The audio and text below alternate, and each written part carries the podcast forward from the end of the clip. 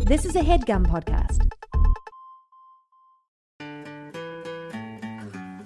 In 86, Anna Martin wrote the first book of what became a cult. Now it's time for Babysitter's Club. Tomoyo? Mwah. Tomoyo's here. Um, I'm showing Tanner my Tomoyo. Um, hey, you want me to introduce the show, Tanner? Please. Hi, hi, and welcome to the Babysitters Club Club, Club.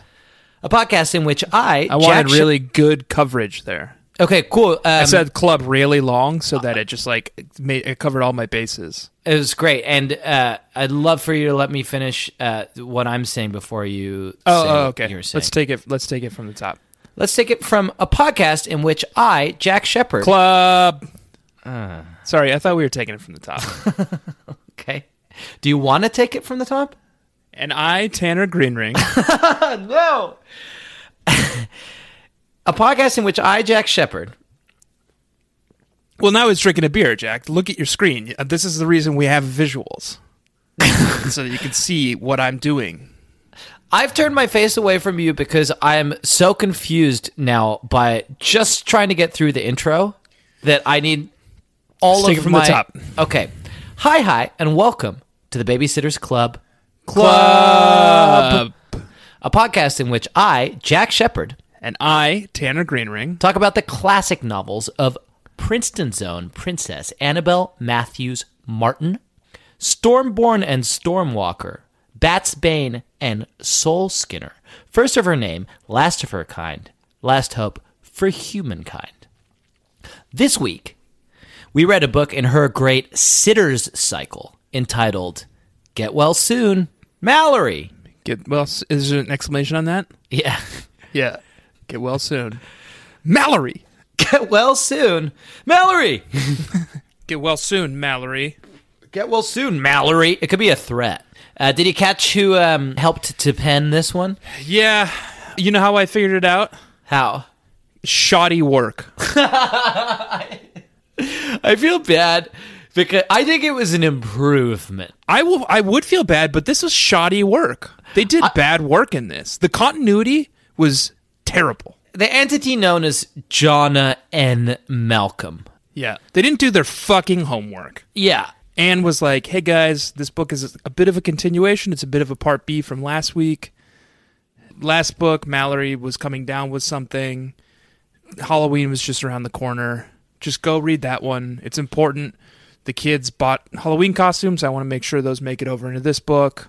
Kind of look at what Mallory's symptoms are, make sure her illness kind of fits that." And John Yeah. Al- and Malcolm were like, "Nope, the kids are pirates and ninja assassins."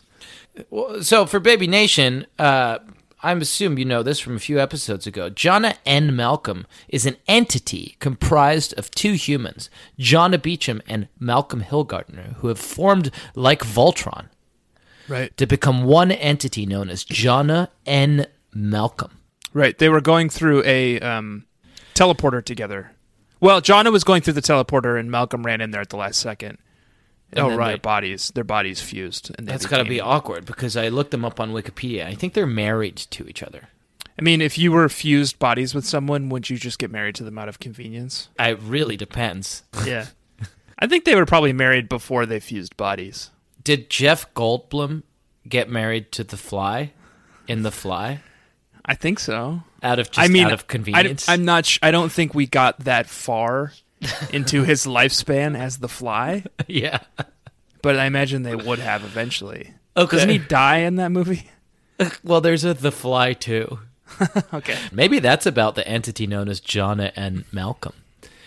Yeah, it's like the five thousandth time it's happened. Man, if Jonna and Malcolm is the only entity of all the entities that co-write the Babysitters Club books with Anne, who actually listens to our podcast, I'd like to formally apologize to you, Jonna and Malcolm.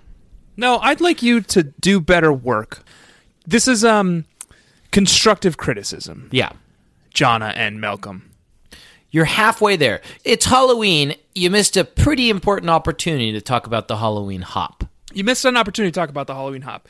Also, last book, we just read it last week, Jonna and Malcolm. Yeah, We know that Nikki Pike is dressed as Captain Planet from the hit TV show Captain Planet and the Planeteers. All of a sudden, he's looking for a new costume. Yeah, why would he do that? He bought a Captain Planet costume at Zingy's. Right. Yeah. And then one of the other Pike kids was like a witch. Bad. Not Um, anymore, because you're bad at your jobs, John and Malcolm. John and Malcolm pulled off one uh, good little piece of comedy. You caught something? I captured one. Um, it's a very good comedy from The Entity. Uh, when Mal is trying to persuade Claire and Margot, uh, who are pretending to be nurses, uh, that they need to eat healthy food. Uh, yeah, all the great nurses ate celery sticks, I said solemnly. Florence Nightingale, Clara Barton, and uh, the only other nurse I could think of was from the old TV series MASH. And uh, Hot Lips Houlihan. Yeah. That's good. That's quality. It's fine. I love that all of Anne and apparently Jonna and Malcolm's like pop culture references are all like TV shows from, From, the like, the s- 1950s and Yeah. 60s. and she's just like, oh, the kids watch those old shows. Well, did you catch that other fucking thing that Jonna and Malcolm did right up front? No, what was it? The phone rings and it's the Pike cousins, Marie and Phil. Uh, Marie and Phil were both on the line. They want us to meet them in New York for Thanksgiving. We'll watch the Macy's parade, then go out for dinner. The Macy's parade? Jordan asked wide eyed. Yeah, Mom grinned. The official parade. Phil was given bleacher seat tickets right in front of Macy's. They are yet again, r- literally right out of the gate, shilling for East Coast tourism. Oh, yeah. That was Jonna and Malcolm last time, wasn't John it? and Malcolm. Last time it was like 40 pages on the Freedom Trail in Boston and Right. another 40 on uh, like watching the Senate in action in DC. Right. And now it's all like Macy's Thanksgiving Day Parade. Have you seen the sales at Macy's, Mallory? they are unbelievable. Um, do you want to describe this novel?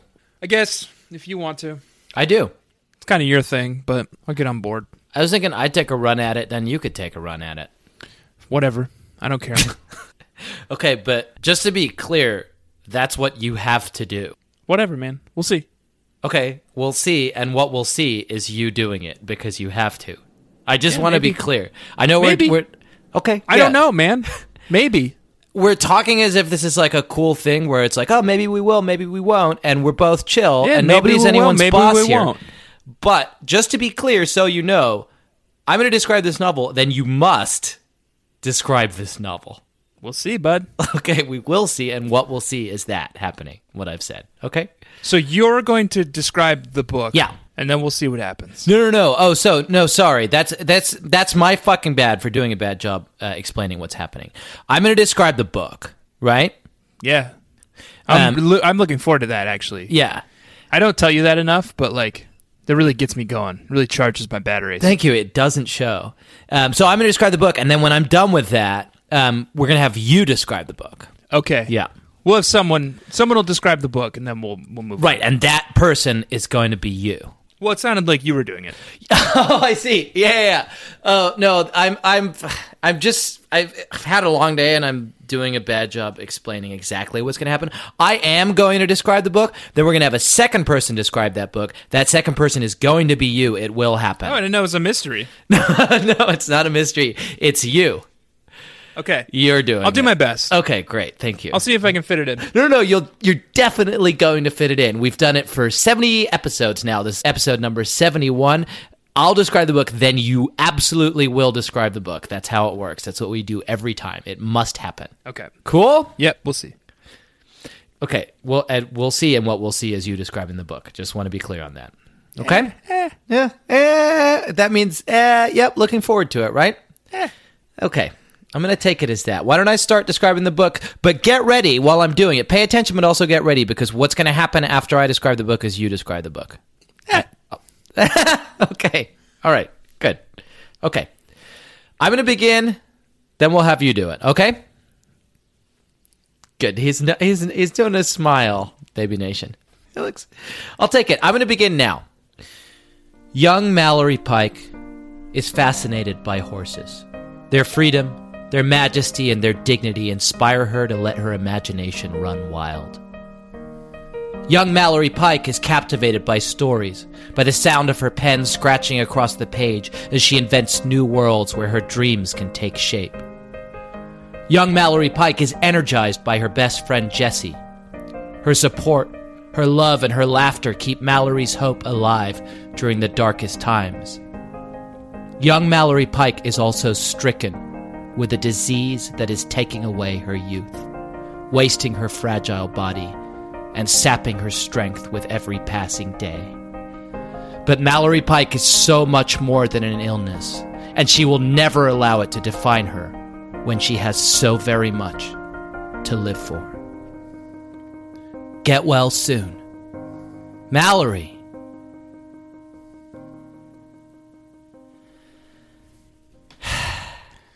Wow, tour de force.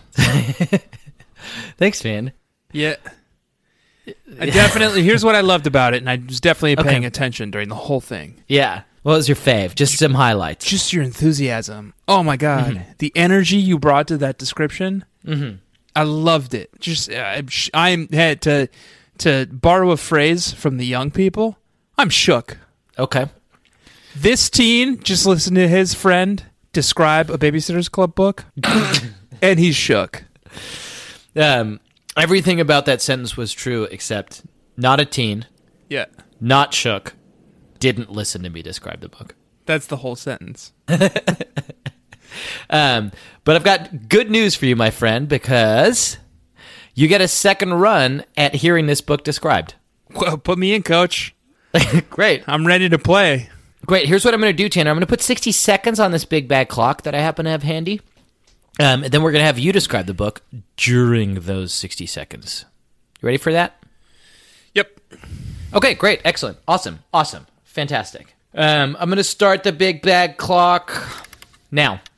All right, Baby Nation. This was uh, part two. Part two of two. Last book, uh, Jesse and the Bad Babysitter, didn't end in a to be continued, but here we are. Mallory is still sick. An undisclosed amount of time has gone by. Halloween was just around the corner in the last book. It is here now. Uh, Halloween comes and goes. Everyone uh, goes trick or treating, has a good time. Uh, The Babysitters Club decides to throw a fair for the old people at Stony Brook Manor for Thanksgiving Day.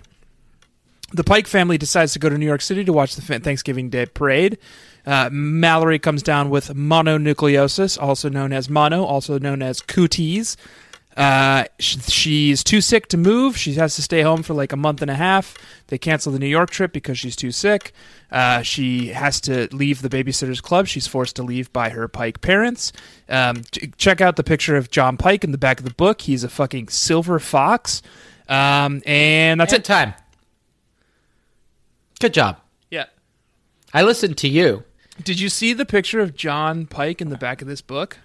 No. Ooh, Try boy. to, try to pull it up. Let me pull it up. He is a, a good looking dude. He's no Mr. Spear. I feel like all the dads of Stony Brook are all average looking, Yeah. but John Pike is a he's a good looking guy. All right, I'm going to have a peek here. Oh my god. He's handsome, isn't he? I was not expecting that. He's way more handsome than either Watson Brewer or Mr. Spear. He's more handsome than anyone in Stony Brook. Right. He is devastatingly good looking. God, no wonder Mrs. Pike wants to keep pooping out so many babies with him. I think I'm pregnant just from fucking looking at him. Baby Nation, we'll post a picture. He is a very good looking man. Mr. Pike is a fox. He's Boy, good looking. What a good looking man. And, and I don't want to malign any of the Pike kids, but uh, They're not getting his genes. it's not catching. Whatever he has is not catching. well, Mr. Pike. Whew. What a man. And D. D looking like the cat who got the cream because she certainly did. Dee's a good looking lady too, but She's nothing compared with Mr. she's Pike. no Mr. Pike. Ooh, he looks like John Hamm. He looks like John Han and Pierce Brosnan, kind of like mixed together. Slim and trim. Looking good in that coat. He's got those high cheekbones, Yeah. that good looking square jaw. Just a real looking looking guy. Ugh, what a handsome man. Should we do a spin-off podcast just about John Pike, I would love to. the Pike Files? Um, P- Pike check. Pike Check isn't bad. I was Uh. gonna say Pike Save America. Pike Save America's pretty good. we can just join their network. Good. All right, man. What'd you think? I got all the book. What I neglected to say was that Jonna and Malcolm didn't do their fucking homework. This book was a wreck of continuity. Nothing from the last book seemed to matter, even though it's obviously meant to. They they invoke plot points from the last book. At some point, Mallory says like, "I can't quit the club because they can't find a replacement." We tried that. We had this woman called Wendy in last week, and she was terrible. Yeah, everybody else, it's clear that they read all of the books Right. before they even put pen to paper. P. Larangis, his last one, he referenced like I can't remember what it was, but he referenced like, "Hey, remember when we babysat for those dogs, Buffy and Pinky?" Right. And it's like, God, that's good. Yeah, Pete Pete does his fucking homework. You, I that, think- God, that's good. That means you went back to Christie's great idea. You took down the name of the dogs. You're like, maybe that'll come in handy if we're talking about dog sitting. Jonna and Malcolm were just like, uh, hey, remember Dawn, uh, Dawn whatever, who was our friend, I guess? And now she moved to, uh, now she's gone. now she's gone. Uh, we've never even heard of Captain Planet before. Yeah. What is that? Oh, do you mean Mash? Yeah. you must mean Match. I think that was the last TV show they had. Yeah. Uh, Nikki Pike's dressing up as, M- as MASH from the TV show MASH. he's dressing up as Hawkeye. He's he's um he's fun but haunted. Yeah. You know, he cracks wise, but there's a lot of hurt. Suicide is painless. um, John and Malcolm, we're putting you on blast. Yeah, we're putting you on blast. You're my new Listen. You're not bad writers, but you're my least favorite just because you don't do your fucking homework. Jonna and Malcolm, you are the Stacy McGill of Babysitters Club ghostwriters. Right. I'll take a Pete Larangis any day, obviously. Yeah. Huge Pete head over here. I'll take a I'll take an Alan Miles over you. I'll take a Take Lady- Nola Thacker any fucking yeah, day. Nola Thacker. No problem. Sign me no up. problem. Anyone else? Um, Suzanne Wayne, I've, I'd love a Hell Suzanne yeah. Wayne. She's kind of a newcomer, but we like her. Jonna and Malcolm, the entity known as, get your shit together. Um, I've got some shit I want to talk about that's not just uh, maligning the authors of this novel that uh, is basically our livelihood. Yep. We make so much money off of it. so much money. um, did you read the happy reading section? Uh, I skimmed it. Two fucking huge things happen. in I was the happy reading scrolling section. through it. I was scrolling through the happy reading section, caught a glimpse of those those smoky eyes looking out at me from just off page, and I was like, uh, uh, "Excuse me, what is this?" And I just never looked back. That's fair enough. I I had it on one page instead of two. Otherwise, I would have had the same problem. Uh, but yeah, Mr. Pike comes right on after the happy reading section, maybe deliberately to distract you. Yeah. Because some pretty important shit happened here. Okay, I'm trying to figure out what's the best way to introduce this. Uh, maybe I'll just read it. I'm going to read a little bit of the happy reading yeah, yeah. section. F- fr- fresh in my memory. This is what Anne says about herself, a real insight into Anne's past. As a child, I was very healthy and I rarely missed school. However, early in June at the Nerd end of alert. sixth grade, Am I right? Anne's a nerd. two things. You're not right. It's cool to go to school Okay. and cool to stay in school. Uh-huh. I'm not a nerd and Uh-huh. I never missed school. okay. As a child, I was very healthy and I read. Oh, and the second thing, I was reading. I was in the middle of reading something. I missed school a lot. Still did okay. Look at me now. Cool as hell. We're yep, yeah. Well, actually, this is a lesson for Baby Nation. Tanner and I are basically in exactly the same place. Yeah. in life, we've got a podcast, a, a, a moderately successful podcast that makes us very little money, Yep. We both And- work essentially the same jobs. not much else. Yeah. Make about the same amount of money. Yep. Um, And I went to school every fucking day. yep. Um, and then I also took my summers to learn ancient languages. Woof. I took my summers to play um, Grand Theft Auto. Good. Listen, let me read this thing. As a child, I was very healthy and I rarely missed school. However, early in June at the end of sixth grade, I had an accident. I fell out of a tree fort in my backyard and landed on a stump, rupturing my spleen. For those of you who read the babysitter's little sister books, You will recognize this story in number 81 Karen's Accident. When this happened, I was playing in our woods with my best friend Beth and our neighbor Jessie. Jessie was trying out our new archery set, and when I fell out of the tree, she thought she had shot me. She hadn't, of course. But that night, I had surgery to remove my spleen. Tanner, did anything stand out to you in that passage? Um, I'm not sure. I immediately went to the internet to start looking at. I want you to use your brain. If you like, I can read the passage to you again with a different emphasis. Yeah, hit me with that emphasis. I'm going to hit you with that emphasis, and I'm going to reread this passage to you about what may have been the most important and defining moments in Anne M. Martin's young life. Ready? Yep. As a child, I was very healthy and I rarely missed school. However, early in June, Yep. at the end of sixth grade, I had an accident. Sixth grade, she would have been 12.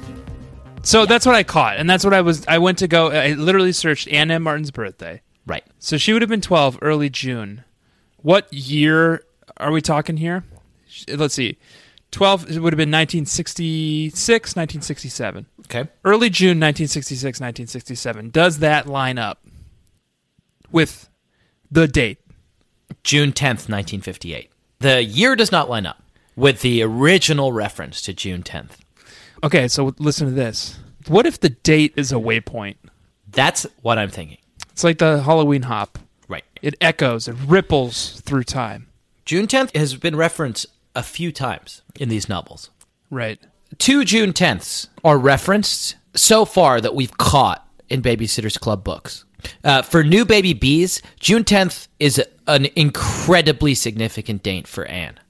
Uh, I, we don't have time to go into everything we've talked about on this topic, but we've talked about it extensively in previous episodes, which you can listen to Right now. on our hit podcast, The Babysitter's Club Club. For free. But I'm going to do you all the favor of reading the two references to June 10th. One is in Mallory and the Mystery Diary, also the happy reading section.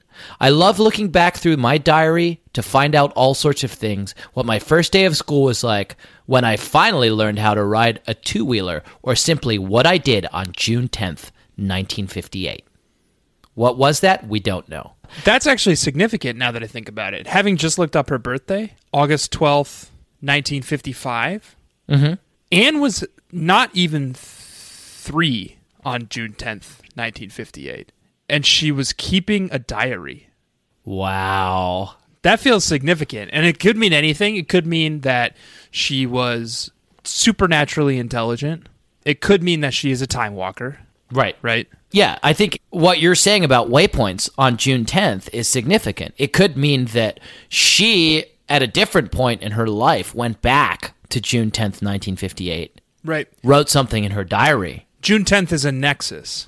That's the next. It's where all points in time come together for Anne. Every June 10th, she wakes up, and it's every June 10th yeah. from the beginning of time to the end of time. Now we're onto something. So this is an origin story for Anne. It sounds like an origin story for a superhero. She fell out of a tree. Her best friend Jesse was shooting with an arrow, Right, and something fucking happened. right. She experiences severe trauma. She was being shot with a bow and arrow. She phased in and out of time. She witnessed her birth. She witnessed her death. Oh, uh, uh, no, Google. Sorry, Google doesn't list her death date, just her birth date. Google does it. No, I think Anne's gonna live forever, and I don't wish any harm or ill will towards Anne. I just want to get No, me make that neither. clear. I want to make that very clear as well. It sounds like This is a nexus. This is a waypoint. this is an Nexus this is a waypoint, and she says there's another clue for us. For those of you who read the Babysitter's Little Sister books, you will recognize this story in number 81, Karen's Accident. Tanner, we are only on Little Sister number five. You remember when we used to read those books? We have got It's been a minute. by my calculation, 76 more Little Sister books before we can find out Yeah. the answer It's been a minute. to this mystery. Yeah. It's been a minute. Yeah. All right. In fact, So- we're we're sitting on a piping hot little sister that that's just been in the bank for months, huh? We're sitting on a piping hot, Baby Nation, a piping hot Little Sister. Little Sister, Little episode. Some of you may be new enough Baby Bees that you don't even know that we do this. About six months. It's a lesser podcast It with is a, uh, it is a full fledged podcast that people love. Pe- A lot of people s- are saying they love it even more than this show. it's released in this feed. Right. So don't worry about it. You don't need to go search for it elsewhere. We But just it's a little bit release it kind of whenever it's a we little bit want to. pirate radio, you know, Yeah, and it's not quite as good. It doesn't reach the standards that or it could be we better according Have to a lot of set people. in this feed. Could be I to think most the- people a lot better. it's a little bit more directionless. It doesn't have a clear sense of direction. It's it doesn't need it, and a lot of people say it doesn't need it, and they just say that the host, the main host's charisma, kind of carries the show. Yeah, I haven't heard that. Yeah. um, but we're sitting on one, Baby Nation, and uh, maybe we'll maybe we'll throw that out there uh, if uh, somebody gets time to fucking edit it. It's it's like I think at this point it's maybe a year old. So Good. um, before we move on, let me read to you the second thing that happens in this happy reading, which I'm sure is related to the first, and which uh, adds to the mythology around this very, very meaty happy reading.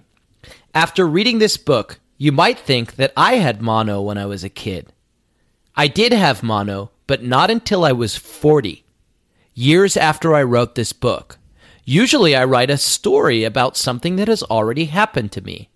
This time, something happened to me after I had written about it in the book. Okay. Let's hope that doesn't happen too often. Okay. I Happy understand. reading, comma, no exclamation point. Happy reading. Happy reading. she does it three possible ways. One, happy reading. Happy reading! Exclamation, Exclamation, point. That's the most common. point. Two, happy reading, comma. Comma. No no And. inflection. Right. Three, happy trails. Happy trails. Which I'm surprised that she didn't do that on this one, Yeah. g- given that this was a, a big tourism plug Yeah. for uh, for New Yeah. York City. happy apple. everything's on sale at Macy's Day. Yeah. Happy bagel with a schmear. And. And So Anne is some kind of she has some kind of prescience. She writes, and her words become manifest. It seems like, right? It seems like that's what she's telling us. She wrote into the pages of this book that Mallory, her character, has mono, and then she got mono. Right. Also, like Anne has always identified as to us, to us publicly, she has identified as Mary Ann. Right. But she admitted in her happy reading that she grew up with a best friend named Jesse. Right. She admitted that she didn't have mono, but gave Mallory mono. Right. and then she caught mono. Maybe Anne is telling us that she is a Mallory. Oh yeah. Mallory writes Mallory writes kids books. Fucking hell, dude. Yeah. I read an interview with Anne once where she said explicitly that she never really cared for Mallory, which strikes me in retrospect as someone who's trying to throw everybody off the fucking scent. Or it's like a cry for help. That's possible too. This is fucking good stuff. So whatever happens to Mallory happens to Anne. Well, I guess we should rip the band-aid off. It's it's pretty obvious Anne doesn't care for Mallory because Mallory's fucking out, baby nation. The way this book resolves is like Mallory has to leave the club because her parents are worried that it's making her mono worse. Yeah. And she doesn't come back. Mallory's gone. She's gone. out of the At the end club. of the book, she's like, I'm done, I'm out.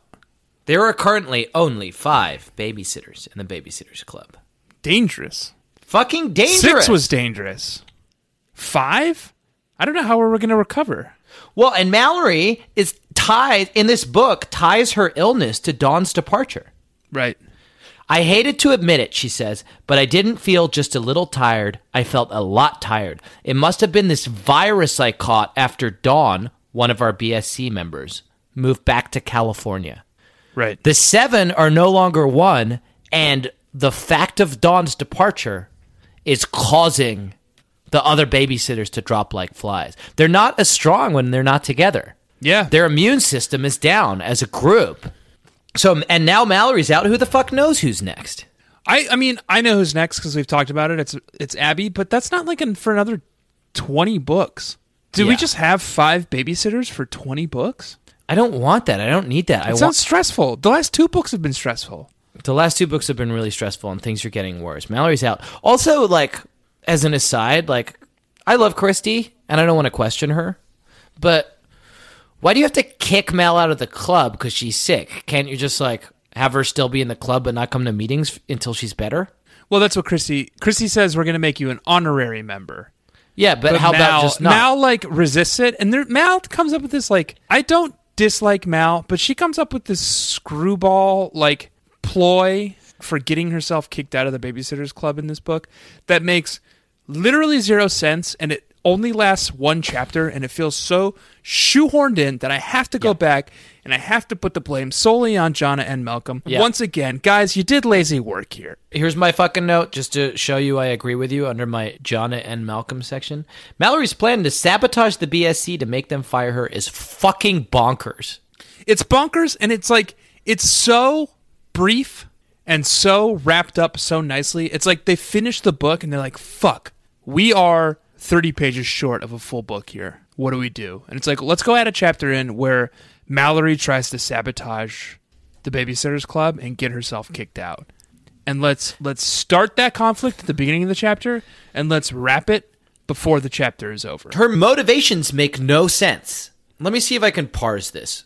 Mallory Pike is worried that if she stays in the babysitters club but is too sick to come to meetings, the babysitters club members who are her friends are going to become angry with her right because she's not pulling her weight in the club. right But But- this is pr- this is I we should do this as a syllogism. So this that's P1. P2, yeah let's hey jack yeah. just to interrupt real quick, let's do this as a syllogism. Yeah. Yeah. Oh, oh, you want to do this as a syllogism. I would love to. yeah, okay, good. I was saying that. I said I said that. So- I said that. Let's do this as a syllogism. P1, Yeah, yeah, it's a syllogism, syllogism. syllogism. I got, I got what you're saying. P1 premise 1. Yeah. premise P1. If Mal stays in the club and misses meetings, her friends in the club will become angry with her. Right. P2, P2, um, come on, this is your syllogism. I'm going to. P2, there is no way for her to leave the club without angering her friends. Right. Therefore, oh, he's writing out. He's writing it out, Baby Nation. He's taking notes. Jack's syllogism isn't what it used to be. He's getting older, you know. You're really throwing me off. we got P. We know what P1 is. We know what P2 is. Right? Mm hmm. Mm-hmm. P3. The Mighty Ducks are back. No. Therefore, Q. Okay, therefore Q. Right. Right. Therefore, From Star Q. No, Q, which kind of is the, the, mischievous, godlike character who toys with Captain Picard and the crew of the USS Enterprise. no Q i- i- is it is the is Mischievous, the godlike character who toys with the crew of the USS Enterprise. no. I know that, but in in what I'm talking about, it, Q is the logical truth that uh, the corresponding logical truth that P1 and P2 together entails. Sure. which is that she must therefore uh, be really unpleasant to all of her friends so they Yeah. kick her out of the club. Yeah, she's. Uh, it's what I call old yellering. it's when you're faced with a tough situation, when you're faced with like a difficult goodbye. I just went through this at work with a coworker who I admired very much. Wait, hang on, just for a second. At work, you had to take a coworker that you admired very much out back and shoot her. No, see, so old yellering. That's that's part. That's step C with old yellering. Okay. Step A is you yell at the person and tell them you don't love them. Oh, I see. Okay. So you tr- you try to get the person to run away. Right. You try to get old yeller to run away first. You're like, "I don't love you anymore. I never loved you. Leave me alone." Okay. And you and you run away from him. And that's what I did to my coworker. I was just exceptionally mean to her for about 3 days uh, leading Okay. up to her her final day. Yeah. Good. So I I get Mallory's And they didn't take her out back and shoot her. I'm not sure what happened to her, frankly. She left the company. I haven't heard from her. Okay. Um, but Mallory, um, Mallory's trying to, to old yeller the club here. She's terrible at it. She's just f- super fucking unpleasant to all the babies. Jesse comes around and is like, "Hey Mal, how's it going?" And brought you some s- stuff, and and Mal is like, "I've never loved you." Right, because her other like her mission, her goal is I'm going to get kicked out of the babysitters club, but remain friends with all these people. And Right. what she does is fails to remain friends with them and Right. does not get kicked out. Like Right. her, her tactics lead to the exact inverse of what she was going for. Right. Luckily, the club members of the babysitters club pick up on what's happening. Yeah, fortunately, the Babysitters Club members pick up on what's happening and she stays in, which is wrapping the whole thing up in a bow. But not to dwell on this too much, but Mallory, the reason for you wanting to be out of the club in the first place is that you were super worried that your friends would be upset with you. Right. And then you So- upset your friends. Your method for achieving that was Start a campaign of uh, a campaign of hatred and harassment against your only friends, right. I don't blame Mal. You know who I blame? the entity known as Uh, Jonna, John and and Malcolm. Malcolm. It was just so lazy. yeah. And it was all like no joke, Baby Nation. It was all contained within one chapter. This whole conflict took place over one chapter and was conceived of and forgotten about, independent of this entire story. Yeah, God, it was bad. it was bullshit.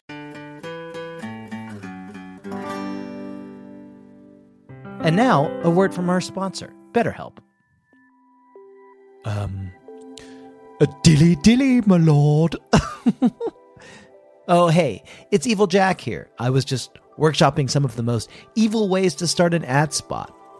Evil Tanner couldn't make it today because he's busy trying to break his previous record for how many people he can tell that they should smile more in a 24 hour period.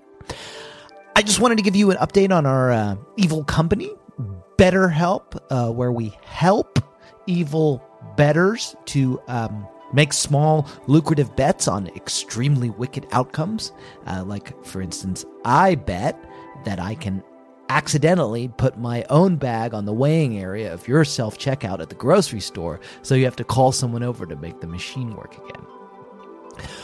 Well, basically, since you asked, it's going uh, pretty badly um, because apparently the name of our company sounds too much like the name of our sponsor, BetterHelp. See, it's pronounced completely differently.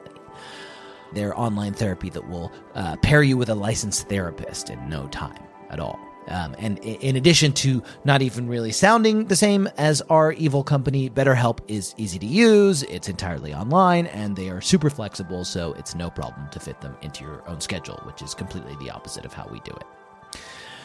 Anyway, everyone's saying that we shouldn't use the name, which causes me grief, anxiety, self esteem, and LGBT matters. And to make matters worse, um, I can't even get therapy for this stuff because I don't believe that men need therapy because I'm evil.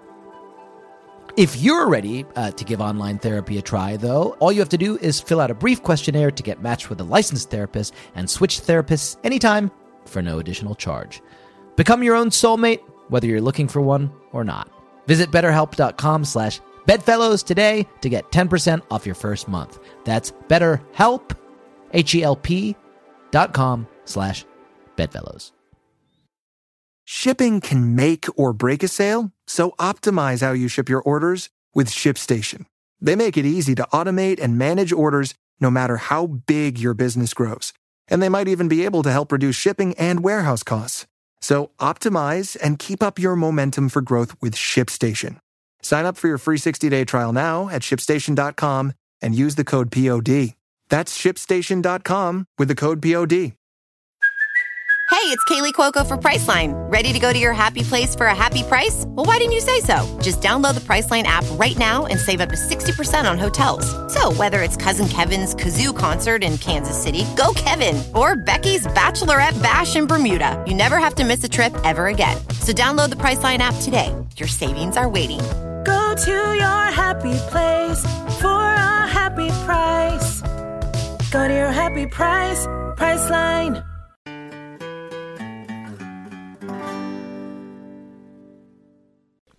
Um, let's move on. I feel like we've maligned Jonna and Malcolm quite enough. Um, I want to talk about Stony Brook Manor. okay.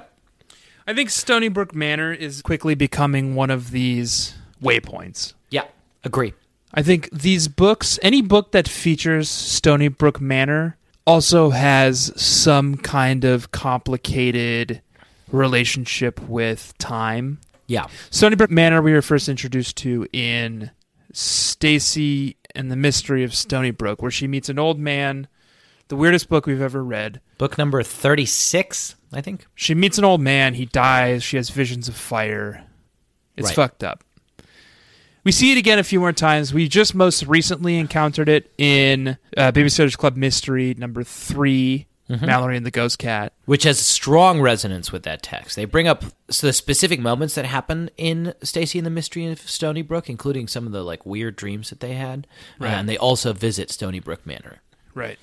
And the B plot of this book is that the kids and the Babysitters Club are putting together a Thanksgiving Day festival for the residents of Stony Brook Manor. Right. Um, they specifically bring up Stacy's dead friend. They specifically bring up Uncle Joe. Right. You know who Stacy's dead friend is in uh, uh, Stacy and the Mystery of Stony Brook is uh, Old Rubber Nose, Right. which, as we know, is an anagram for burn or bees. So it's not an accident Right. that something is going on that is of great significance uh, to the entire arc of the Sitter cycle in relation to Stony Brook Manor. Right. And time is is broken in this book. Yeah. Like we never see time progress because as we know, Anne froze Amber Theory, Anne froze time around Stony Brook. yeah. But in this book, they acknowledge the passing of time. Mallory is sick for months. They talk about Halloween at the beginning of the book. Most of the book is about Thanksgiving. They even they're even approaching Christmas at the end. They Right. acknowledge the passage of time. Mallory says at one point, "A month," I gasped, dropping my head back onto the pillow. "I'm going to flunk out of school. I'll be in 6th grade for the rest of my life." So she's recognized it. Right. And I think She's that seen. She's suddenly seen what's happening to her. Right. Which is literally true. She's going to be in sixth grade for the rest of her life. these moments of awareness, these moments of time not passing, always coincide with these waypoints, like the Right. Halloween hop, like the Stony Brook Manor. Yeah. So I think we found another one here. I think we found like another weird nexus in time. Which is specifically the Stony Brook Manor. Right. Possibly because of some of the residents here. Could be. Could be old Rubber Nose. Could be old Rubber uh, Nose. Uncle Joe. Could be Mr. Hutchinson, Hutchinson, who's in a wheelchair. We learned Yeah. about a lot of the residents of Stony Brook Manor this week. Oh yeah, because they do this this whole really complicated thing for them. Yeah, they fill cornucopias with books and toys and candy. Sounds like a lot of work. They do a, f- a little festival. Yeah. The old people are touched. Yeah, they like it. Did you? What did you have any feelings about it? It seemed fine. I guess like specifically, um, did it make you cry? Uh, are you asking me whether I had a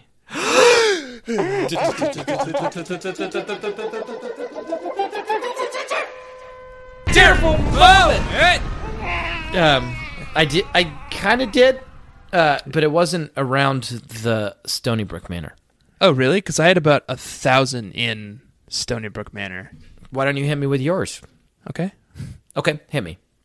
So they're at like a, a big box store, like a Costco. Mm-hmm. Um, and they're trying to fill these cornucopias that they're making with gifts and sweets and treats for these old people. They're buying them like books and they're buying them toys. Um, I think Nancy's adopted grandma would like to play jacks and pickup sticks. Karen held out the two packets in either hand, trying to choose between them. Of course, she probably likes paper dolls too. Don't you think a Viewmaster would be really neat for someone in a wheelchair? Charlotte suggested. They could travel the world without ever leaving Stony Brook Manor. Marianne, who can get pretty mushy at moments like this, gave Charlotte a hug. That would be a lovely gift, she said. That really choked me up as I was reading it on the train this morning, it really choked me up. But also, it now that I'm reading it in the cold, drunken light of nighttime, recording with you, they could travel around the world without ever leaving Stony Brook Manor. Oh, that's not For- a tearful moment. That's that's a message. It started as a tearful moment, but now it's like further adding fuel to this fire of Stony Brook Manor as this point that takes up more than it seems in the space-time continuum. Because you because you can't travel around the world with a fucking viewfinder. No. That's just a bad toy. Right. It's a bad, boring toy. So that was a somewhat ham-fistedly inserted message by Jonna and Malcolm. They were toying with our emotions. Like they're Yeah. like, "Oh, this is so sweet." Mary Ann's crying. Aren't you crying? And I was like, "Yes, I am crying. I'm gonna totally miss this bigger point you're trying to make." Right. Um, I didn't cry because I thought it was weird that they were buying kids' toys for these older people. Yeah, but the older people fucking loved them. They fucking Mr. did. Hamilton, here's my other one. Mr. Hamilton looked at his box of Legos and just kept saying, "I'm touched. I'm so touched." Adam That was said. beautiful. He built a bridge and a castle. Okay, that was beautiful. It worked. All right. I, you know what? I was wrong. I was wrong. At the time, I was like, this is like infantilizing. They're going to hate it. Uh, they fucking loved it. Um, I will read you my tearful moment in full because it highlights exactly what we've already talked about the end of the logical syllogism, The Q. the Q. It's the Q in our fun with rhetorical logic uh, after Mel uh, tries to get herself kicked out of the babysitters club by being super shitty to all of her friends. Right. The phone rings. It's for you. I sighed heavily and said, Hello? Mallory, it's Jesse. Before I could say anything, more voices came on the line. And Christy. And Claudia. Good. And Marianne. And Stacy. No, uglier. And Stacy. Yeah. and Logan. Jesse's voice came back on the line. We're calling you from the meeting at Claudia's. Oh. This was it. They probably just voted to kick me out of the club permanently. I gritted my teeth and waited for the bad news. Mal, Jesse said sternly, we know what you're doing and it won't work. This took me totally by surprise. What do you mean? Christy took the phone. We've just spent an incredible 15 minutes arguing with each other over things you said. Then it was Claudia's turn. Ju- uh, what voice did I do for Claudia? She was low. She was like It was a Mark low. Markson. Okay. Jesse and I were getting really miffed with each other before we figured out that you had started our fight by inventing stories about me. Jesse took the phone back. Then we realized that everything you said and done lately was completely unlike you. I could hear Marianne speaking over Jesse's shoulder. We decided you were trying to make us angry with you, so we'd kick you out of the club. Yeah, weepier. We decided you were trying to make us angry with you, so we'd kick you out of the club. Christy took the phone, and he did a pretty good job of it, too. I was ready to replace you. My voice sounded awfully tiny when I asked, Why didn't you? A chorus of voices answered me, Because we love you. Stacy came on the line. And no matter how sick you get, you can't get rid of us. Good. I really stepped on my whole tearful moment by doing that voice for Stacy, because that was the part that got me. That's what got you. Yeah, they love her. Um, Jack, Yeah. let me ask you a question real quick. Okay. And then I want to get the fuck out of here. Okay. Did you this week have a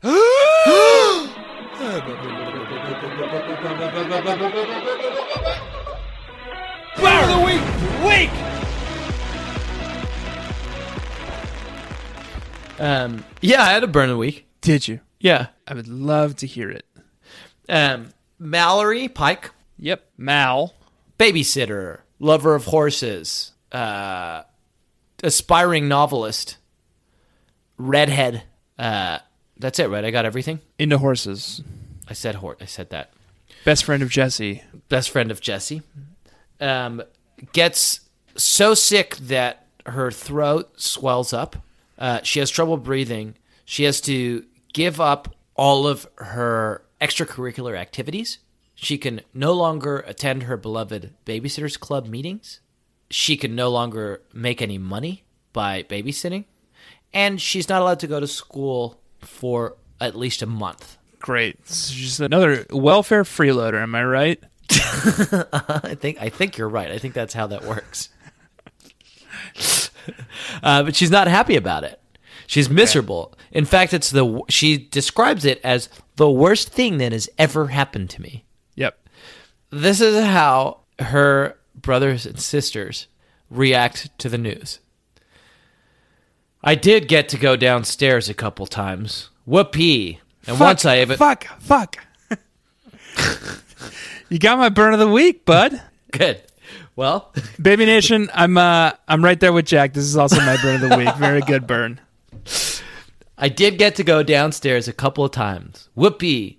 And once I even went to the basement to see a show that Margot, Nikki, and Claire had put together just for me. It was called Mallory is Sick. Claire played me, and her part consisted of lying on a cot pretending to be asleep.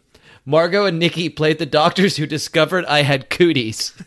they talked a lot about operating while they mixed up a drink of milk, orange juice, and raisins. It was supposed to be a miracle cure for the cooties. Then they tried to make Claire drink it, but she refused. So the show ended in an argument. Mallory fucking just sits there and watches this like weird like satirical parody of her like the greatest distress of her life. Too sick to do anything to stop it, and then just traipses back up to her bedroom where she's in confinement for the next month. It's a weird parody, but also like this opportunity from the Pike brothers to get their younger sister to drink something weird. yeah. Um, and also like all of the Pike kids. Their M- Mama Pike, D Pike, explains this away by saying that mononucleosis is too hard for kids to say. Right. But all the Pike kids exclusively refer to Mallory's illness as cooties As the goodies. for like two months straight. yeah, Ben Hobart gets dragged into it. yeah. All of the kids at SMS like give Ben Hobart a bunch of shit. Yeah, he doesn't even show up in this book except as like a description by Nikki Pike, who's like, "Oh man, Ben Hobart like can barely fucking show his face." Like you think you have it bad, Mallory? Like Ben Hobart is the laughing stock of the whole school. It's like you gave Mallory like the worst case of cooties SMS has ever seen. Oh, don't worry, Mallory. We get to it in Act 3. Yeah. um, yeah, pretty good burn. Pretty good burn. And you know Very what? We good should burn. give credit where credit is due. That was uh, Good that one, was a- Anne. a- I can yeah. see your mastery at work here, Anne. You step in. yeah. The pikes require very razor sharp wit, Yeah. and Anne is here to, to kind of pick up the slack where Jonna and Malcolm have obviously let it go. Yeah. Uh, so that was our burn of the week. I got a, a final little uh, grace note segment. Great, man. I'll- I'd I'll love it give you. because we've been recording for an hour and a half, and I just like, I think really just juicing this lemon a little more. great, good. I'm glad we're on the same page. It's uh, it's one of your favorite segments. Seems like a perfect stopping point, but let's keep going. Great, good. I'm glad we're on the same page. Like I said, um, it's one of your favorite segments. It's the I don't know how to introduce it, but it's the b- b- b- baller. Oh, baller of the week, yeah. Well, we've got a we've got a pre-recorded segment for it. Oh, what do we do? It just goes, but but baller of the week. Ba, ba, ba, ba. That sounds good. Well, it sounds like we've got it again now. Yeah. Um, it's just uh, it's a it's a nice little moment with our our boy Nikki Pike. Okay. they are desperately trying to raise money to get these like fucking ill-conceived fruit baskets for the residents of Stony Brook Manor. And they come up with what sounds a lot like a pyramid scheme to me, but they call it a promises campaign. Yeah, yeah. um, and the way that it works, they raise a lot of money off of this. They raise like over a hundred dollars with Like this shit. 145 bucks. And I don't know whose idea it is, but it's the basic. Maybe it's Vanessa's. they It's say it Vanessa. over and over again. Vanessa Vanessa's Pike. idea. But the, and the idea is that like you go to your parents or like someone some parent in the neighborhood and you're like, "Hey, I promise that if you give me $5 now, I'll like mow your lawn later." Right. Adam Pike promises that sexy dreamboat, John Pike, if you give me $5 now, I will shine your shoes and mow the lawn. Right. Perfect. Nikki Pike, meanwhile, uh, doesn't fully understand the promises campaign, but he turns it into a really baller uh, version of it, Racketeering. which is essentially just a protection racket. Yeah. At, at that moment, Dad walked past my bedroom and down the hall. Nikki raced to the door. Dad, wait! I have to promise you something. Uh, Promise Me What said the devastatingly handsome John Pike as he turned his gorgeous head slowly and fixed the gaze of his meaningful brown eyes upon them Right, one bead of sweat running down his handsome brow. right. And the top couple buttons on his shirt kind of come undone, and you can kind of see like a a really like ripped up chest under there, kind of glistening. Promise me, promise me what? he asked. Nikki thought fast. Uh, I promise not to play with your golf clubs if you give me a quarter. like, Vanessa's promises campaign is a pyramid scheme, Right, uh, but she doesn't know that. right, She thinks it's honestly just like, oh, like, give me the money and I'll do something for you later. right. uh, Nikki Pike is immediately goes to like, oh, this is awesome. Like we can blackmail people into like fucking their shit up if they don't give us right. money. It's a protection. It's racketeering. Yeah, it's really good. And you can make a lot of money off of that. Just ask every mobster in the 1930s. Yeah, good stuff. Um, Tanner, uh, should we Jackie, should we get the fuck out of here? I would like that very much. Yeah. I would like that as well. It's a Thursday night. It's 9:37 at night. Yeah, You know, sun is set here. still got a little light. The rays of the sun are still touching the beautiful city of Austin. Stars at night are not quite big and bright. Yep. Deep in the heart of Texas yet. That's accurate. Um, Tanner. Oh no, we should we should ask the Baby Nation something real fast. We should ask the Baby Nation uh, to continue. Their, Okay, sure. Um, Baby Nation, Okay. I, okay. Yep. uh, we have one thing to ask of you this week, and it's that if you ever encounter Jack Shepard or Tanner Greenring on the streets in Brooklyn, New York, Austin, Texas, or anywhere else, and you sense that their lives are in danger, Yeah. whether it's like an immediate threat, whether it's something more um, difficult to figure out. We have one request of you. Just one request. Well, three requests. Mm-hmm. Um, three requests kind of encapsulated under one general kind of mission. Um, a member of Baby Nation may not injure Jack Shepard or Tanner Greenring, or through inaction, allow Jack Shepard or Tanner Greenring to come to, Come harm. to harm. Right. Yep. A member of Baby Nation must obey orders given to it by Jack Shepard or Tanner Greenring, except Unless- where such orders would conflict with the first law. Right.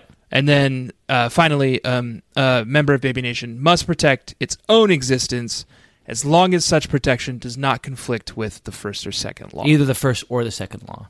right. that's and it. That's all. That's all we have to ask of you this week. Baby One Nation. simple request. That's all we have to ask of you this week. Just follow Um, those three laws Yeah. called the laws of Baby Nation.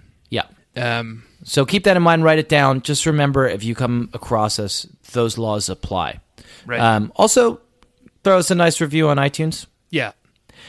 Um, That's just a favor. Just do us a favor. just there. as a favor, you don't owe us that. You don't owe you owe us a life debt, you because owe we- us the three laws. right? And that life debt is contained within those three laws. Right. That's how that works. Right. Uh, if you want to throw us a nice review on iTunes, that's, a favor. That's just that's a favor, and we appreciate it. Uh, Baby Nation, this week I've been Jack Shepard. I have Hmm. been Tanner Greenring. this week. This week, we read a book called Get Well Soon, Mallory. Next week, we're reading a book called Stacy and the Cheerleaders. Ugh, I just realized that with five babysitters, the frequency of Stacy books is going to be gonna- much it's- higher. It's going to tick up a lot. Um, I'm fine with that. I like the babysitter's books where uh, the theme is that there is an enemy from the outside that must be rejected by the club. Even in their weakened state, I feel like the five babysitters uh, are more than enough to handle some uh, robot cheerleaders. You think they're robots? Oh, I don't know. Okay. I think the babysitter, the five babysitters we have left, are well equipped for handling reptilian uh, cheerleaders. Yeah, I think these zombie cheerleaders don't stand a chance against the five babysitters that we have No. left. Yeah. Um, this week I've been who I am. this week? you've I've been, Tanner Greenring, as always, America's favorite Babysitters Club critic. I'm, that sounded really good.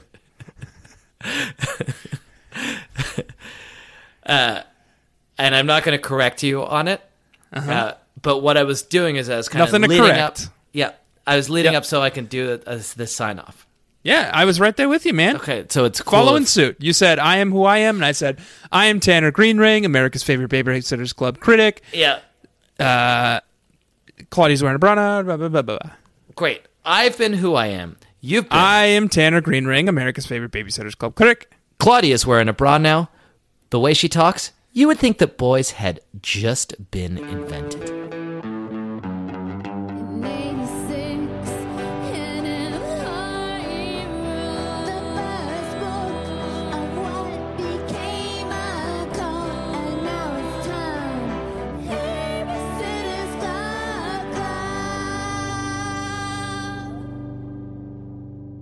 You look great and you sound great. Thank you. I just went to the cardiologist. Oh, really? Yeah. They fix you up? No, they said it's not. It's not dire. You'll live. Okay. Good. Good. 'Cause Cool I hate to dong. do this podcast without you. Oh, they checked out the, the old dong again? Yeah. I Good. said. I said, why not scope that dong while you're down there? Why not? Huh? You're a fucking doctor. I'm paying you a huge amount of money. The least you can do is look at my goddamn dong. Right. That's nice. I'm gonna Good. make you full screen on my computer, just because Okay. that feels right. But it means I can't monitor my levels. I want what's best for A you. lot So of I'm little, just, a little bit of risky business. you're looking at a huge, big face of mine now. I'm looking at your big, huge face. It's all over my screen. Sweet. We can play cardiologist later. Nope. hey, Dr. Jack, check out this dong. Good. Good comedy. That was a headgum podcast.